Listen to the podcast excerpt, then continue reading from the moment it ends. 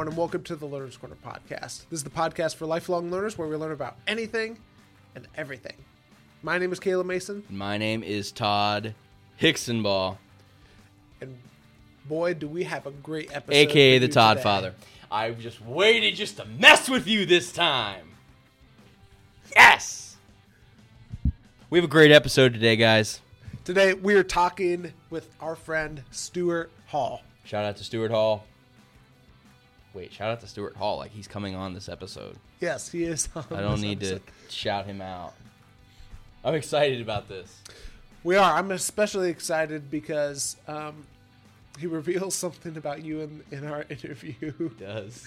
that um, that not many people know, not many people know about. But before we get into that, uh, oh, actually, before we get into what we were going to get into, we're talking with Stuart about becoming a stu- uh, student of culture. I'm just so excited. We're talking with Stuart about becoming a student of culture, and we talked with him a little bit about a new project he's working on, and actually it's launched now called Influnsr. Now Is it time? it is now time. It's time. Guys, he's kept this one secret from me. He will not reveal what it is. And so I'm ready now to hear along with you what his resource of the week is. My resource of the week is a TV show called American Vandal. Oh, for the love of God. You've literally yelled at me before for trying to bring TV shows onto the resource of the week. And now you're going to give us a TV show? What TV show did I yell at you for? I tried to talk about one of the Marvel shows. I forget which one now. You told me no. this has so- social commentary to it. So you you son, you trying to tell me that Daredevil does not have social commentary? Okay, so Todd's other resource of the week is Daredevil, um, but uh, American Vandal. Um, specifically, I'm going to say the second season. Um, you don't really need to watch the first season. It's kind of an anthropology, and so each season is separated. Um, but the second season, uh, it's gonna set it. Don't judge it. It start. You're gonna start watching it, and it's gonna seem a little bit childish, um, but it has some strong social commentary. Especially, it's a fun, and it's not like you're gonna have to endure. It's a really fun show, but especially, um, especially as it moves forward in the season, it has some strong social commentary. Caleb likes And- to spend all day Saturday just binge watching stuff and just as um as just as we're going to talk because about he has no life. just as we're going to talk about with Stuart um this show um it has some implications for really it talks about the power of social media and how it can be used um how it can be really used to destroy people's lives. And you've talked to me about this a lot, so maybe I should listen and you should. finally what? Partake. partake. So check out American Vandal it's it on out. Netflix now Stuart Hall. Ba ba ba da ba. Stuart Hall. I can't think of a better introduction, so here we go. Well, Stuart, we are so excited to have you back on the Learner's Corner podcast. It is my honor. That's not what you were saying earlier, but I appreciate you lying to the people. Are you not gonna do open that up with the Yoda voice? No, I'm not. I don't know what you're talking about. I needed that to occur. Oh my. okay, so already off the rails. Um, yeah. So, Stuart, you it's been about a year since you've been on the podcast. Kind of catch us up with what you've been doing and you know what you're doing with the Influnsr and stuff. Yeah. So, well, first and sincerely, thank you guys for having me back. Um, I we have had our head down working feverishly for uh, our launch of this new initiative in a couple of weeks. Um, just finished um, from the last week of May until last Tuesday. Uh, I have been speaking at some form of a student camp for teenagers all summer. So uh, it's good to talk to people that are out of puberty. I'm excited about that. Some of us are Todd- barely. Todd's, Todd's questionable, but Caleb, I, I consider you a mat- mature adult. Yeah, I can grow a beard. yes, you can. Um, so, so yeah, that's that's what we've. I mean, the last year has been insanely focused on that. Mm-hmm. So tell for people who may not be familiar with Influnsr, tell us a little bit Sure. about what that is. Yeah, so it's it really is. This is no exaggeration. It's a 20 year odyssey. It seems like um, uh, that's finally coming into fruition. I was a 13 year local church youth pastor, and our passion and mission when I was a local church youth pastor is the reason why I ventured in 1997 into parachurch world. Um, I just really believe that the most um, the, the most overlooked, ignored, underdeveloped teenager within the context of our local church youth ministries is that guy or girl who has incredible leadership potential, um, has the ability to be an incredible influencer, but for a variety of reasons, and most of them good reasons, they get overlooked and underdeveloped. So, uh, for the last 20 years, specifically the last eight years as a part of Orange, or sorry, last 10 years as a part of Orange, um, we've been laser focused on how do we develop an, a resource for youth leaders across the country that are already at the edge of their margins as it relates to programming. Uh, because the, the harsh reality is that most youth leaders don't need to do more programming, they need to do less. Uh, they need to simplify because um, any hope that we have in impacting the next generation has to be done through the context of relationships. But the number one question that we get all across the country is what do we do for um, those students in our ministry that we want to develop as leaders? Um, uh, and I think I may have even said this a year ago, uh, maybe not, but um, we had Marko Oestreicher speak to our staff months ago at Orange, to our our XP3 student ministry staff, and he made the comment that most youth ministries in America are perfectly positioned to reach teenagers in 1986. Uh, there's an unspoken implication in that, and that is that we are preparing them for preparing the next generation for a world that no longer exists. Um, and if you think about the way that we develop in the, the way that we develop teenagers as leaders, we've reduced it to preach, sing, be a missionary. Uh, from an application experiential standpoint, it winds up being the equivalent of set up chairs and fold some t-shirts and every once in a while give us your opinion and we'll deem you a leader. Uh, but when you're talking about Generation Z, the most uh, uh, the most lonely, uh, they have a digital heartbeat. You know, multi the most multiracial, sexually fluid, post Christian, self directed, you know, porn saturated generation that's ever existed. Are we developing teenagers that can lead that in that context? Uh, I was I was just sharing uh, with our staff this morning that there is a new movie coming out, actually released today, about uh, a young lady who is sent by her uh, family to a gay aversion therapy camp. There's a movie out about it today. It's the miseducation of. Um, I'll I'll I'll you can put it in the show notes. I can't Yeah. remember the exact title. Well, our teenagers are leading that world. They're leading it now in their respective spheres of influence at their schools, um, their sports teams, and even at their church. And they're certainly going to lead it in the future when they graduate from college or go into the workforce or whatever they choose to, to do. So, how do we help them be Jesus with skin on, be spiritually influential in that context? And so, Influnsr is our desire to fuel the next generation of leaders worth following. We don't want to tell kids what to think. We want to help teenagers learn how to think.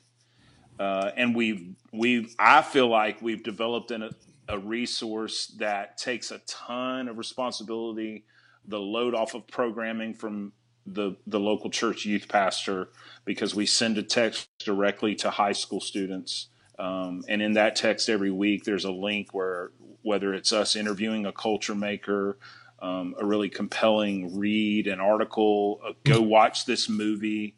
Um, the cool part is that it's real world in real time with real issues.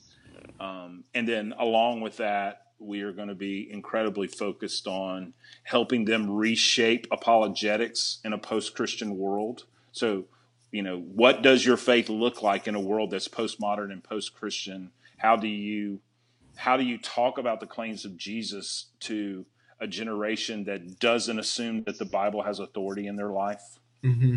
Uh, how do we help them develop emotional intelligence? Because all of the data screams that your emotional intelligence is so much more important than your your intellect. Um, that is a real determining factor on whether or not you're going to be successful.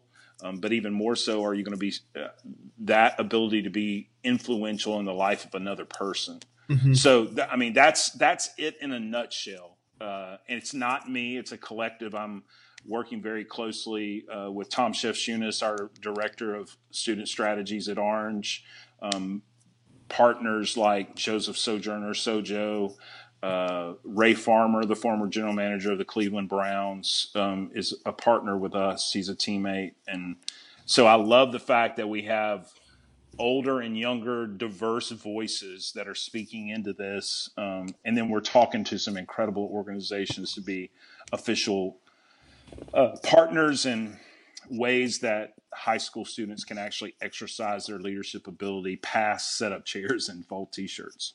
Yeah. So i want to go back to something that you said. You said you know we want to teach people uh, students in particular how to think and not what to think.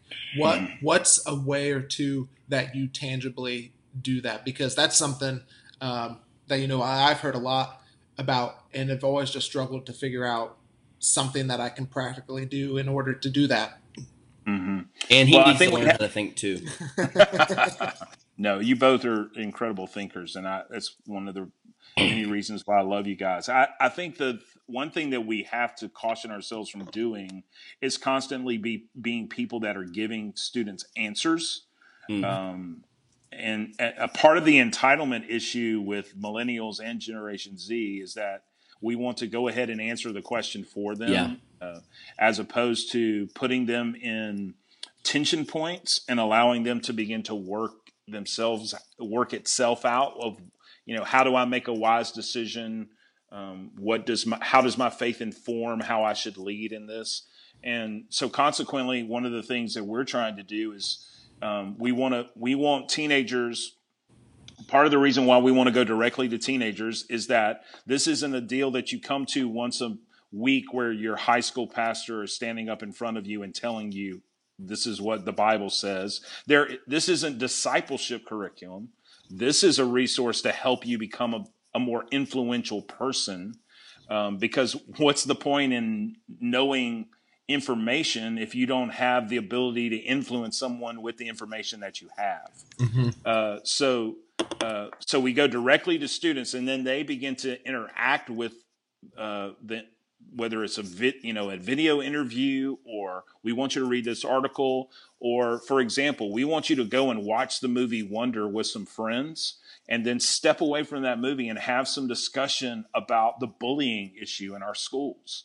And here here's your faith. Here's what you know jesus was about all the all the law and the prophets hang on one commandment to love your neighbor as yourself. Now how does that work itself out in your respective sphere of influence with the people at your school?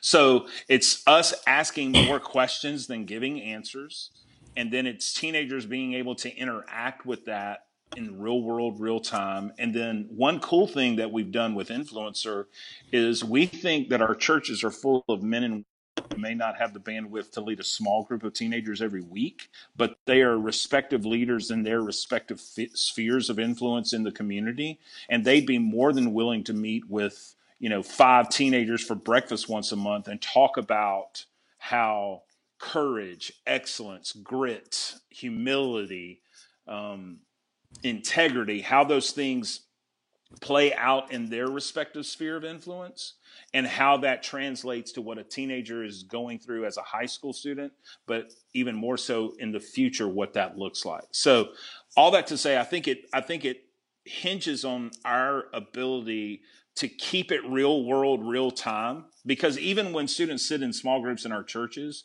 we answer questions in a condition controlled environment that many times doesn't translate to real world in real time. Mm-hmm. So we want to we want to create tension in real world, real time, and then allow you to wrestle with it, give you some give you some thinking points. We want to challenge your thinking on some things and then allow you to begin to shape what we hope is a holistic, solid, um, uh, able to be defended uh, backdrop of why you think you need to have courage. Why do you need to have integrity, and what that all means within the context of you having a relationship with Jesus. How do you get small group leaders to the point where they're comfortable to start doing some of this stuff? Because what I'm hearing is a lot of things that are going to be, um, it's going to be hard for some of them to, to be able to, to buy into that because they're going to go, well, why can't I just read off of the small the the, the leader guide, um, and we just do small group like that. How do you get small group leaders yeah. to the point where they're comfortable with not having to have the answer, but instead um, kind of facilitate the conversation? Yeah, well, it's not it's not at all designed to be driven through a small group context. The mentor meeting I was mentioning is once a month. Okay. So it's not it's not like what you do. It's not in gotcha. the place of a discipleship curriculum. It's in addition to. We think we think that our the there are scores of teenagers in our ministries that have incredible potential to be leaders. Mm-hmm. Um, because I think a leader probably looks a lot, or the, a kid who has leadership potential looks a lot different than we have framed them to look like. But um, it's not intended at all to okay. be done as a like a, a discipleship group. Gotcha. What we want to do is those students to work through. The cool thing is the the way we've designed the resource. Not only is the high school student who decides to be a part of this get the link, but so do their parents. Mm-hmm. So does the youth leader. So does the mentor that's, that's chosen. cool. So they're yeah. all working through the same stuff, listening to the same uh, interview for parents, youth leaders, and mentors, we actually expand the conversation that we have with a culture maker. And we do a 20 minute uh, video podcast where we turn the conversation from this is what it means to you as a high school student to this is what it means to those of us who are leading the next generation, whether you're a parent, a youth leader, or a mentor, to help them develop courage, to help them develop integrity, to help them think influence. Okay. Um, mm-hmm. And then they meet that once a month to just discuss it. Yeah. It's not the, we're not trying to replace discipleship programs, content. We're not trying to replace student leadership events because there are tons of great ones. Of the, we have no intention. We want to be the fuel in between. Gotcha. Yep. Does that make sense? Yeah, it oh, does. yeah. Um, that so that's the purpose of Influnsr. Gotcha. So, Stuart, one thing that has been said about you a lot is that you're a student of culture. And no, seriously though, we have people oh, yeah. tell us this oh, yeah. about you. Yeah, they're like Crystal Crystal Chang saying you should see this dude. He's a beast. And so here's here's just what I'm wondering is do you remember the time to or you know maybe it was a series of events or something along those lines to wherever you just you know maybe it was whenever you were a youth pastor or whatever it was whenever you just decided you know what i need to start paying attention to what is happening in, in and around our students and in and around culture? My first response would be when kelly and i became parents we both we both went. We don't know what we're doing uh, because we don't. I don't think there's any mom and dad that knows what they're doing. Uh, and then that, and and by the way, eventually here's here's here's a uh, heads up, a, a, a service announcement brought to you by your friend Stuart Hall. Eventually, your little children become teenagers, and then it gets scary so there was that, but there's also for me, I don't have any desire to do anything but impact the next generation. Mm-hmm. Like I really do love my job. I, I just this is my 30th year doing youth ministry. And I so I'm getting old. I know that. And there's no way I can be cool but what I do know is that teenagers will gravitate to the oldest person in the room who takes them seriously. And I just, I don't underestimate the next generation. I think it's one of the greatest disservices we've done to teenagers is that we don't think they can I mean, let's let's take a step back for just a second and consider what has happened with the gun issue in our country just this year.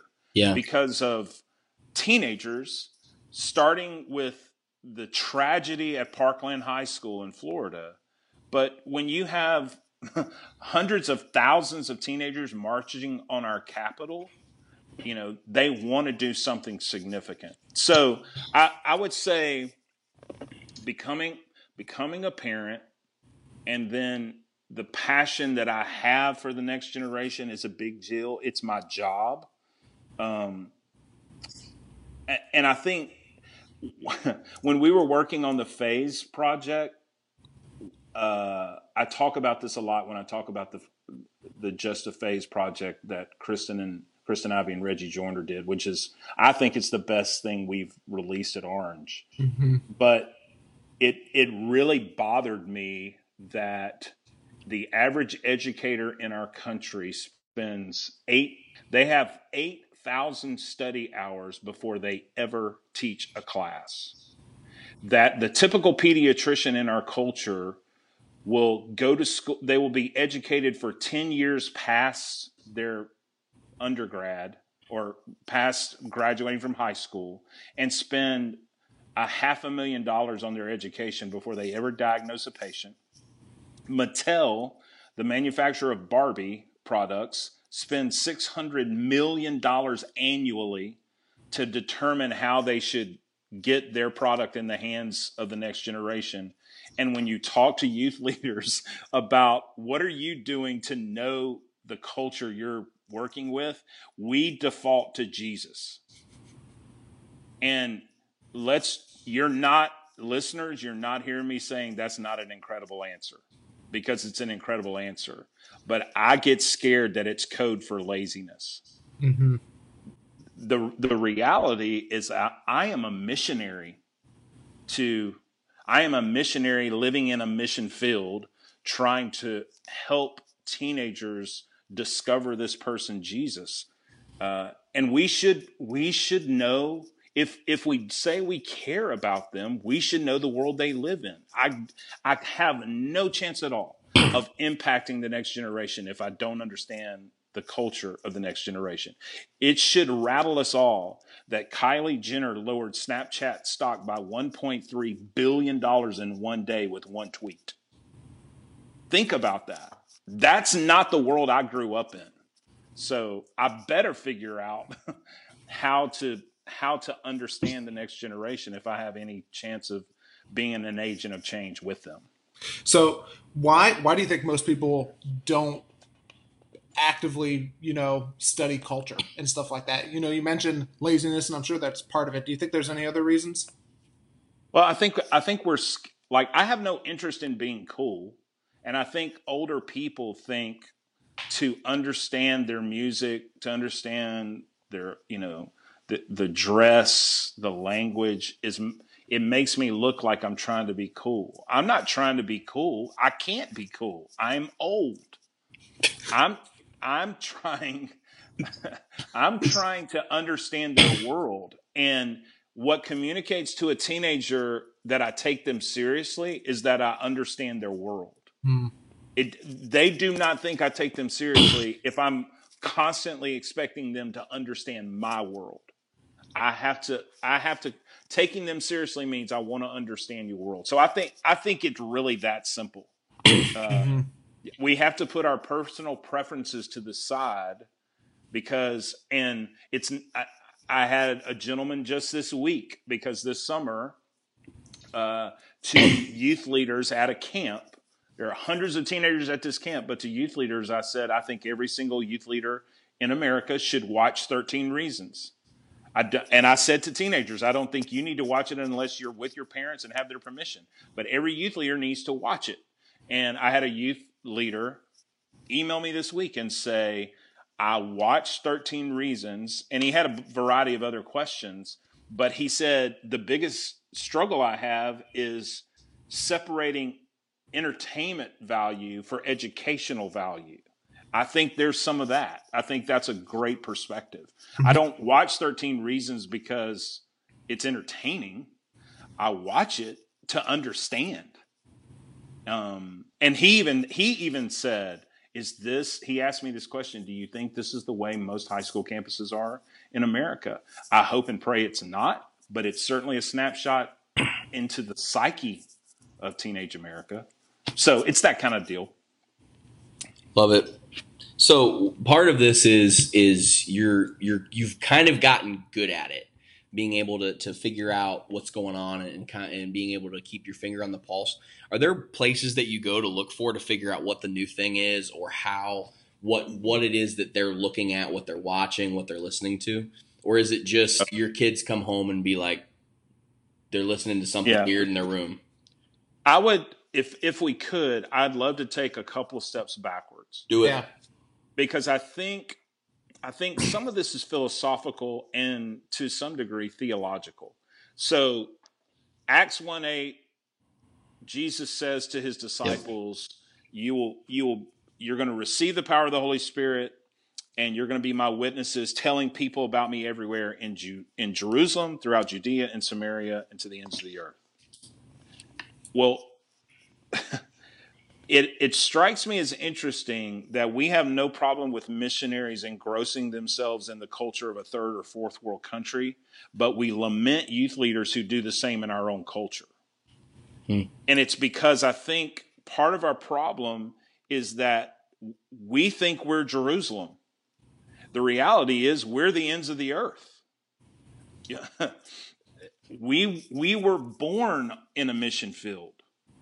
And when you begin to think that way, it changes the way that you like the way you critique culture, the way you think about culture.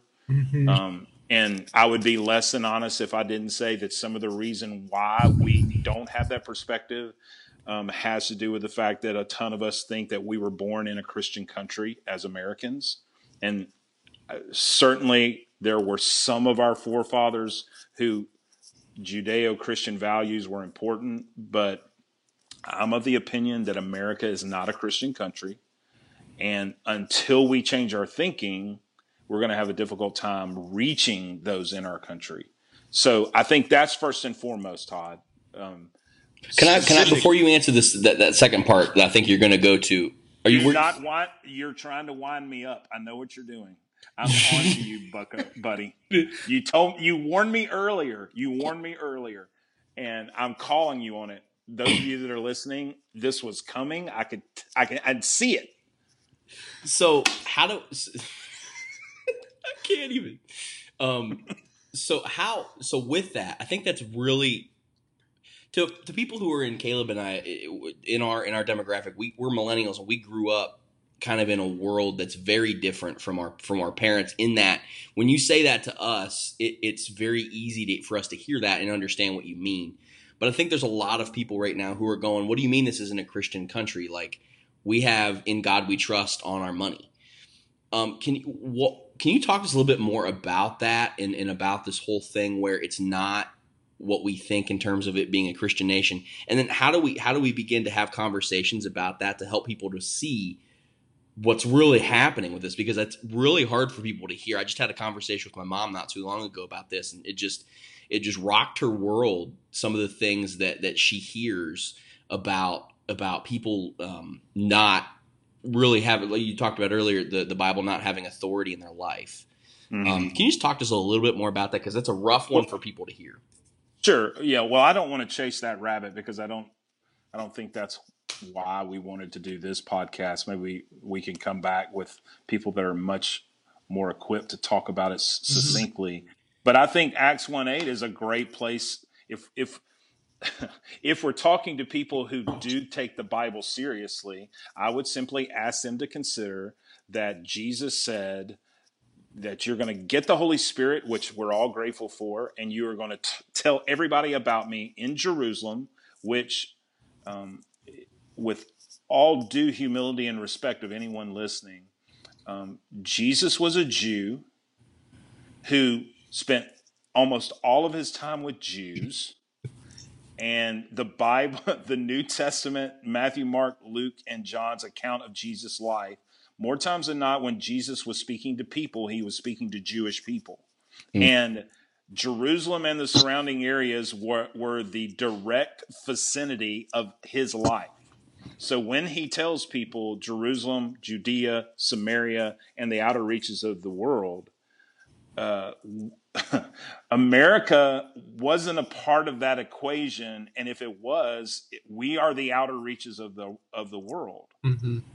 Um, so, just from a simple draw a line from its origin mm. to where we are, I think you have a difficult time going. No, no, no, no. America is the origin, and we're going to draw a line back to Jerusalem. Sure. That's that's that's just illogical. Mm-hmm. Uh, I think it also should say something to us that there are, uh, for the longest time, 1,500 plus years, uh, the vast majority of Christians in the world were not white. And now the vast majority of Christians are in what is considered uh, the southern part of the globe, Central South America, and that area. So we're, you know, we're not even we're not even predominantly Christian. Um, it should also probably rattle us a bit that some of those countries that we sent missionaries to are now sending missionaries to us. So that would be a very simple Cliff Notes way of me mm-hmm. saying, when I say we're not a Christian, uh, you're not at all hearing me imply, yes, in God we trust is on our money. But for us to think that everybody in America operates with the assumption that the Bible is the inerrant word of God and that mm-hmm. everybody knows Jesus, I just don't think it's true. Yep. And and I know it's not true because I actually have conversations with teenagers. Mm-hmm. Sure. Way to not get wound up, Stuart. Jerk. Yeah, well, oh. And that proves that we're not a Christian nation because I'm on a Christian podcast being called a jerk. we just work in churches, man. Oh. Okay, so let's let's go back to um, you know become becoming a student in culture. And You said that's a little bit uh, uh, theological and philosophical. So mm-hmm. where where are the places that you go to That's good. stay yeah. in tune with culture because yeah. you're rattling off all this stuff, and all I'm thinking is, where did you go to like see all this stuff? Yeah, yeah. Well, um, the the inner geek nerd is about to come out. So go, I wake go up, for it. I wake up really, really early. In fact, I got made fun of on DYM's Create podcast by Jamie Dickens this week because he talked about how old I am and it makes sense that I get up as early as I do. Um, I would assume he thinks to have a bowel movement, but the I get up, I get up incredibly early. Uh, I read not in full form, but in segments. I read about six to eight publications every day, whether it's uh, a newspaper, CNN, uh, that kind of thing. So I read six to eight publications every morning.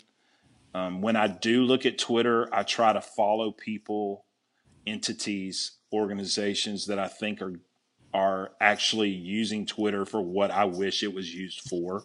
Mm-hmm. Instagram as well, that it's informational and uh, educational to some degree.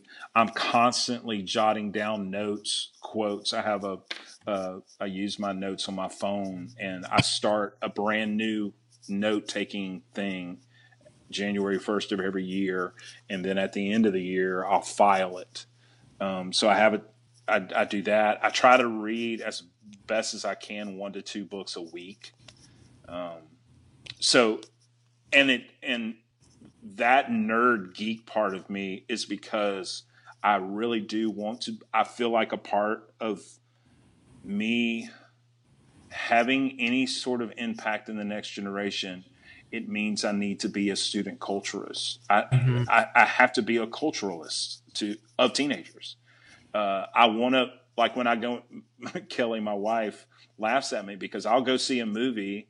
I believe that everything is spiritual, So I'll go see a movie and we'll walk out of the movie and I'll I'll be talking about did you see this kingdom agenda part of it? And she's like, What are you talking about? I was laughing during that part. It was just funny, you know.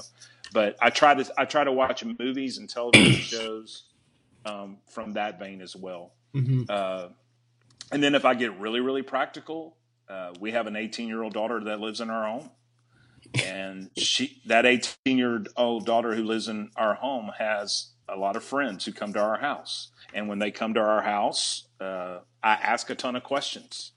Um, um, i spend a ton of time I, just this morning i was on campus at our local high school. I'm a volunteer varsity girls basketball coach there. Mm-hmm.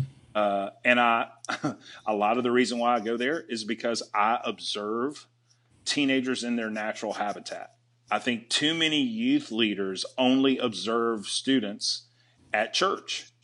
And church is like going to the zoo. It's not a natural habitat. It's controlled, it's conditioned. But if you really want to know what teenagers are like, go on a campus, go to a football game, go to the mall on a Friday or Saturday night.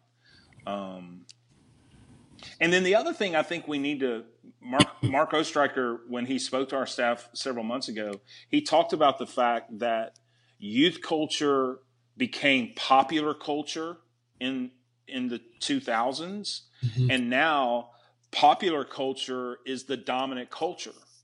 Like, and I thought this was a great illustration, and this is true of me. Marko brought this.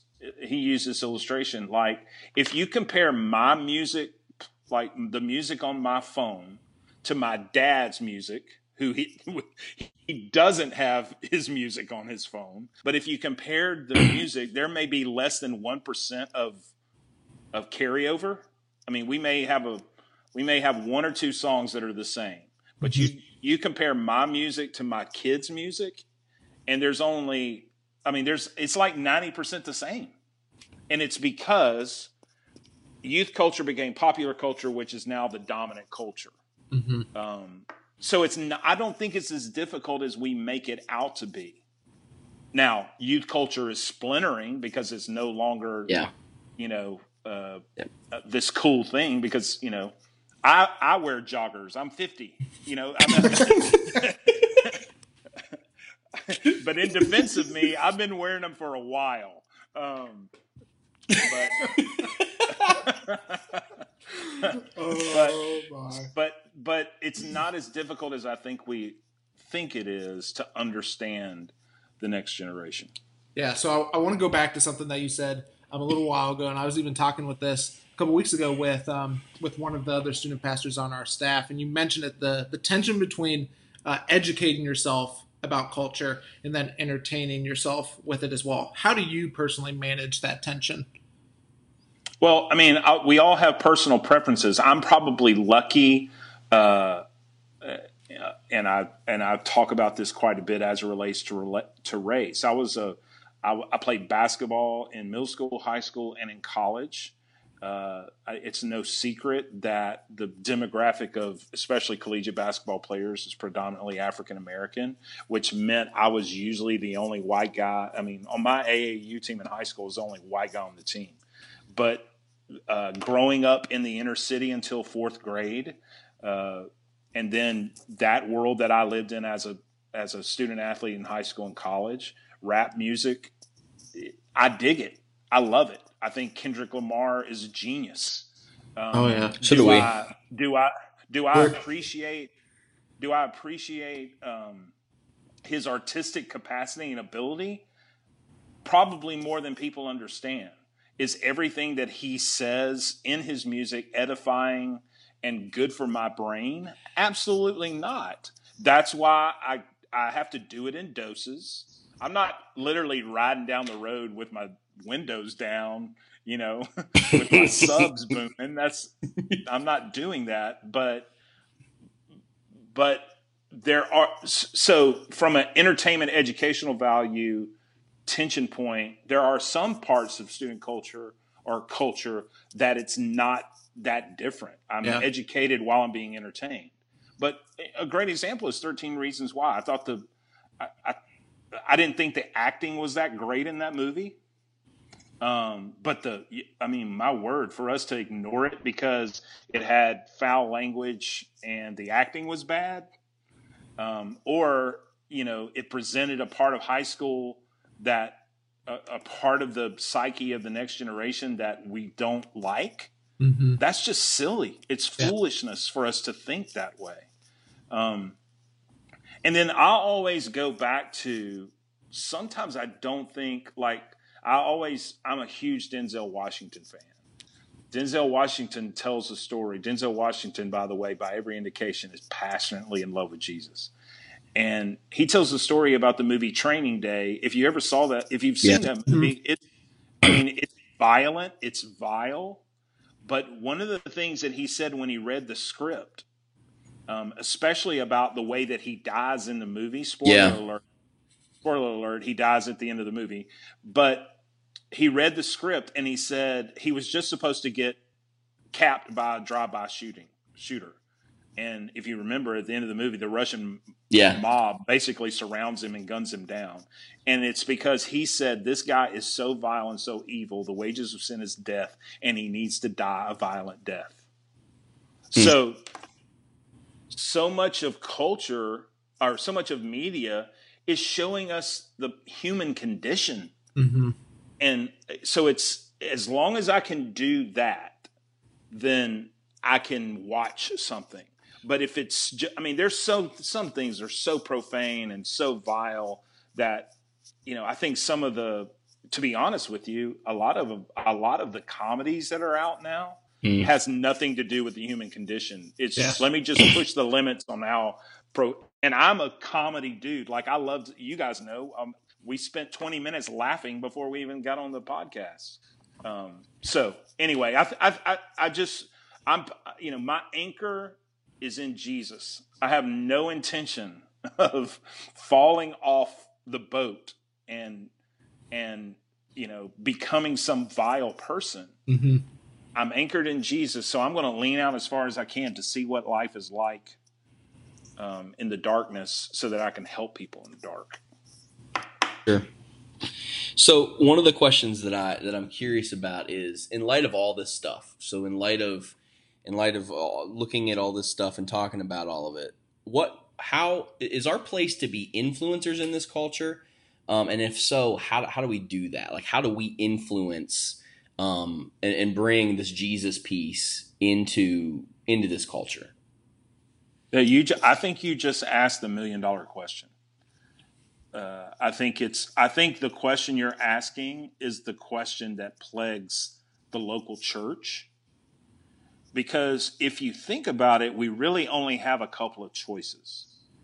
We could decide that it's our four and no more, that we could gather our own, mm. retreat the hills somewhere and build a commune and just wait till Jesus comes back or we could decide um, as a, and I'm going to say this as a parent. Let me take my youth leader hat off. I just want to say this as a parent. Kelly and I feel such a deep commitment to raise a young man and two young ladies who, who are passionately in love with Jesus and are in the world that they live in because the most powerful person in the room is the Dr. King said this the most powerful person in a dark room is the one with the light. They're the ones that have influence. And does it mean that we are raising our children in a cesspool? Yes. And does it mean that if you live in a cesspool, you're going to get stink? Yes.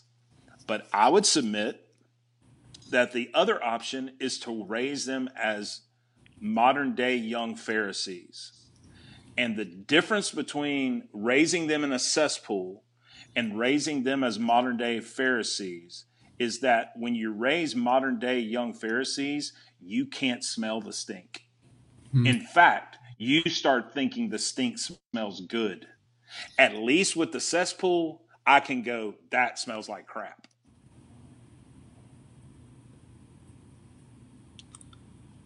Wow. I'll let the silence hang.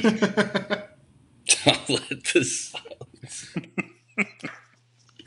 that are, are you going to edit the silence out there? Oh no, we're leaving the silence. I might edit it out. Okay. I mean, does that does does oh. that make sense? Yeah. No, Yeah. it, it no, it does. Yeah, that's that's one of the things that I struggle with. I guess is a lot of times right now when you're talking to parents, the questions that they're asking are the wrong questions, and the small group leaders and I, you know, and, And even and, us and the to some degree. yeah, it's like, well, it's not even the right question. The question that we need to be asking is more along the lines of what you're saying is, what are, are we okay with living in the tension of living in a world that's that's like this, rather than how do how do I keep things out? Um, it's how do, how do I begin to live amongst it, and what do we? yeah. like, here's what do we- here's here's a great here's a great way to think about it. Uh, if I were to ask you to define purity, how would you define it? Probably spotless. Like yeah, I think we I think we all tend to define purity in the religious sector as the absence of sin. Mhm. I would submit that purity is less about the absence of sin as it is the whole the wholeness and fullness of God. Hmm. Because just just extracting sin out of an issue doesn't make something pure. There has to be something there that makes it pure. Otherwise, it's just a void. Yeah, You're right. And There's a so void there. I'm, I would submit that we should be much more interested in raising teenagers and developing teenagers full of the fullness of God so that taintedness doesn't taint them. mm-hmm. But- And part of it is because, and I think, Todd, this is what you were alluding to earlier. We're playing defensively. We are Yes. scared to death Yep. to lose instead of playing to win. yeah. Um, and I just, I just think I, I, I have too much respect for the next generation. I, I believe in my own children too much to go. They're going to fall. Are there some things in some environments and some relationships? Absolutely, we're teaching those things. I'm not talking about being reckless uh, at all, but I also believe in the Spirit of God that lives inside of students. I believe it's the same Spirit of God that raised Jesus from the dead. I believe that that same Spirit of God can change the minds and the hearts of teenagers. I believe that same Spirit of God can allow them to be Jesus with skin on in dark places without them getting dragged into the darkness. Does it mean they are going to be tempted at some point? Yes. But if we, what winds up happening is that because we're so scared they're going to get drugged down, we never put them in positions where they develop convictions. And the weakest convictions our teenagers have are the ones they've never tested. And guess when they test their convictions, if that's the way we decide to develop students? They test their convictions when they're out from under our influence and then they fall apart. And then we look back and go, what happened? Well, we never gave them an opportunity to exercise their convictions while they were actually under our direct influence. It's strong. That's really strong. Cool. Well, Stuart, just as we're getting ready to wrap up, we always have a couple. Are we of- wrapping up? I thought we had more to talk about. Hey, Hey, you talk, man. yeah. Sorry. If, if you got more thoughts, bring them. Well, I thought we had more questions to go through, but We do? no worries. No, no, we still have we still have some Oh, questions that we're yeah, going we through. have Yeah. we have questions. I, I'll fly. Y'all just, y'all just, y'all just make sure that I shut up, and I'll fly through them. Here we we always have a couple of questions that we love to ask everybody. The first one is, what's one thing that's helping you either personally or professionally right now? Ooh, good one. Um, I'm trying really, really hard to surround myself with younger, more diverse voices. Mm-hmm. Uh, I, I, I want to be a person uh, that does life daily with men and women who are younger than I am and see the world differently than I do. Mm-hmm. Uh, I think I think it is imperative because if not, all we're doing is reinforces our prejudices anyway, our preconceived notions. Um, I heard someone say recently that tokenism is wanting faces of color but not voices of color. I want voices, diverse voices in my life, Mm-hmm. speaking into my life, speaking into influencers, speaking into XP3 and Orange and what we do. Awesome. What advice would you give to someone who is eager to start learning? It could be about what we've been talking about, or it could be just in, in general. Uh, I would give everybody a, an exercise. I would ask everybody listening to do this exercise uh, at some point. When you get around in a group setting, start asking questions, become curious, and start asking questions. And do not give your opinion unless someone asks for your opinion. and see if it drives you nuts. I think the thing we could do to become uh, better learners is become incessant askers of questions. Mm-hmm. Uh, I don't feel like I did that well today on your podcast. Part of it's because it's a bit one sided. You're asking me questions. It's the format. yeah. Yes, the format. But um, I think we need to learn how to ask questions to sincerely learn. Most people I've found ask questions so that they can earn the right to give their opinion, as opposed to legitimately asking to know, asking to learn.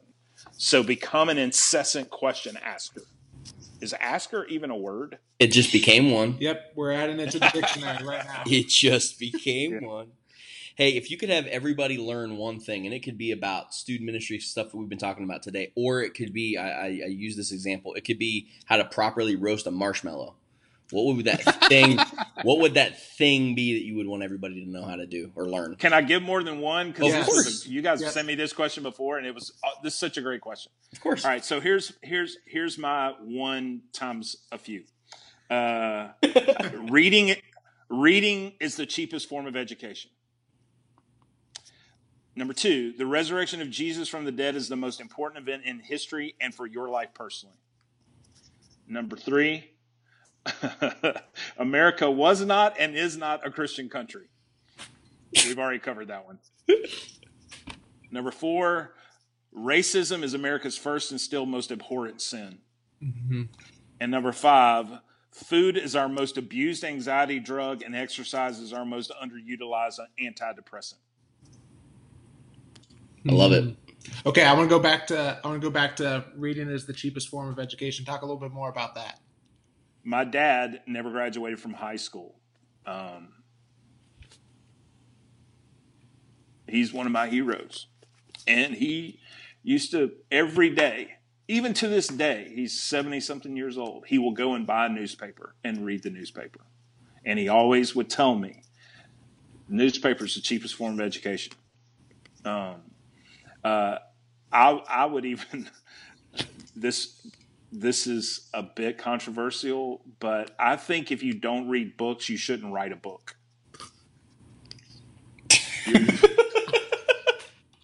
Amen. You know what I mean? Yeah. Oh. Oh, yeah. Because it could be that you're actually writing a book about something that 12 million people have actually written about already. you just haven't read it. So um, it's just uh, and and I also feel that way about the next generation. We have to start really helping teenagers read mm-hmm. uh, because it just opens up a completely new world to you. Yeah. And then finally, what are you learning right now? Mm. Um, I'm learning that it's easier to be different than it is to be better. I want to be better. I don't want to be different. Um, and to be better means that you have to be the unique person that you are. Um, the older you get in youth ministry, the easier it is to just assume I need to be different instead of just be a better version of the person God created you to be. Um, I'm learning that parenting, parenting teenagers ain't for sissies. Man, uh, being the parent of a teenager is no joke.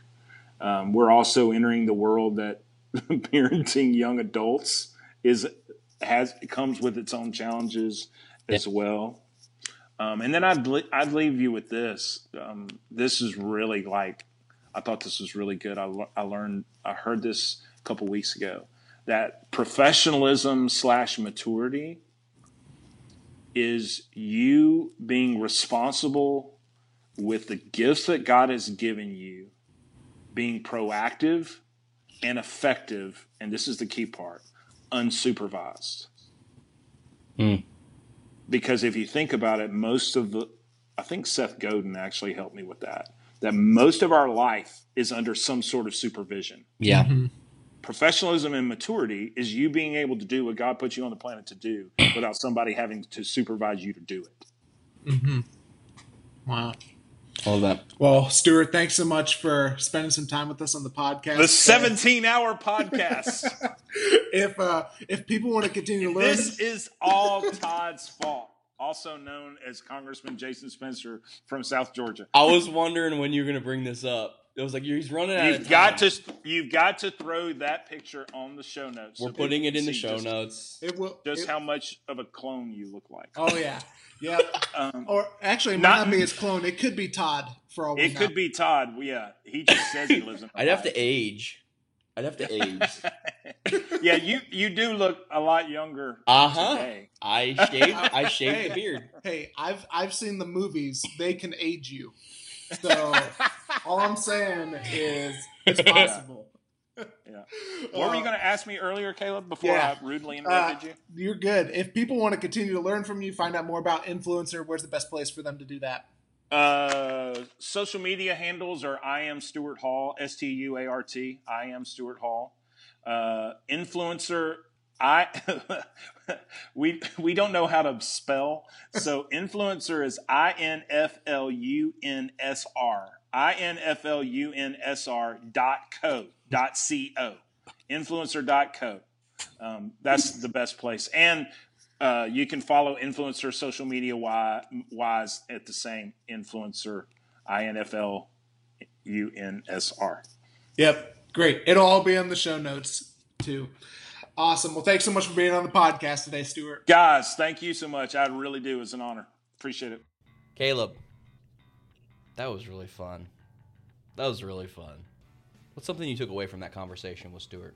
I mean, I feel like it's kind of obvious, but you need to be paying attention about what ha- what's happening in culture, what's happening, and you know, I think part of part of us, um, I think, wants to go to, you know, what are the things that we like in culture. Yeah. But often the things that are most popular in culture is what's popular with um, with teenagers. And so just pay, just paying attention to that, whether it be movies or music or what's on Netflix or um, or even um, what are what are some of the popular and this probably isn't true for teenagers too much, but what are some of the popular uh, books, articles, ma- blogs, YouTube, all that stuff. So just being a student of that and paying attention to it. Yeah, and he's phenomenal at that. That was that was fun. I got made fun of a lot on that episode. You did, but it was all in. It was good all in good fun, and S- Stuart's just yeah, Stuart's a lot of fun. So if you enjoyed this episode, the best way to make sure that you don't miss our next episode is by subscribing to our podcast on whatever podcast player you use. And next week we are talking with Sam Walker, and he is a leadership col- columnist for the Wall Street Journal, and uh, he released a book that was named one of the best books, best business books of last year. It's called The Captain Class, and it is all about uh, leadership and sports and what you can learn from that as well. So, the best way to make sure you don't miss that episode is by subscribing to the podcast on whatever podcast player you use. Also, don't forget to leave a rating and write a review of the podcast as well. It allows us to expand these conversations and to expand our audience so that conversations like these can go um, broader as well. Also, um, let us know what you're learning in the review. Let us know some of the things that you would like to learn about as well. Thank you so much for listening to today's podcast. My name is Caleb Mason. My name is Todd Hicksonball. And until next time, keep learning and keep growing.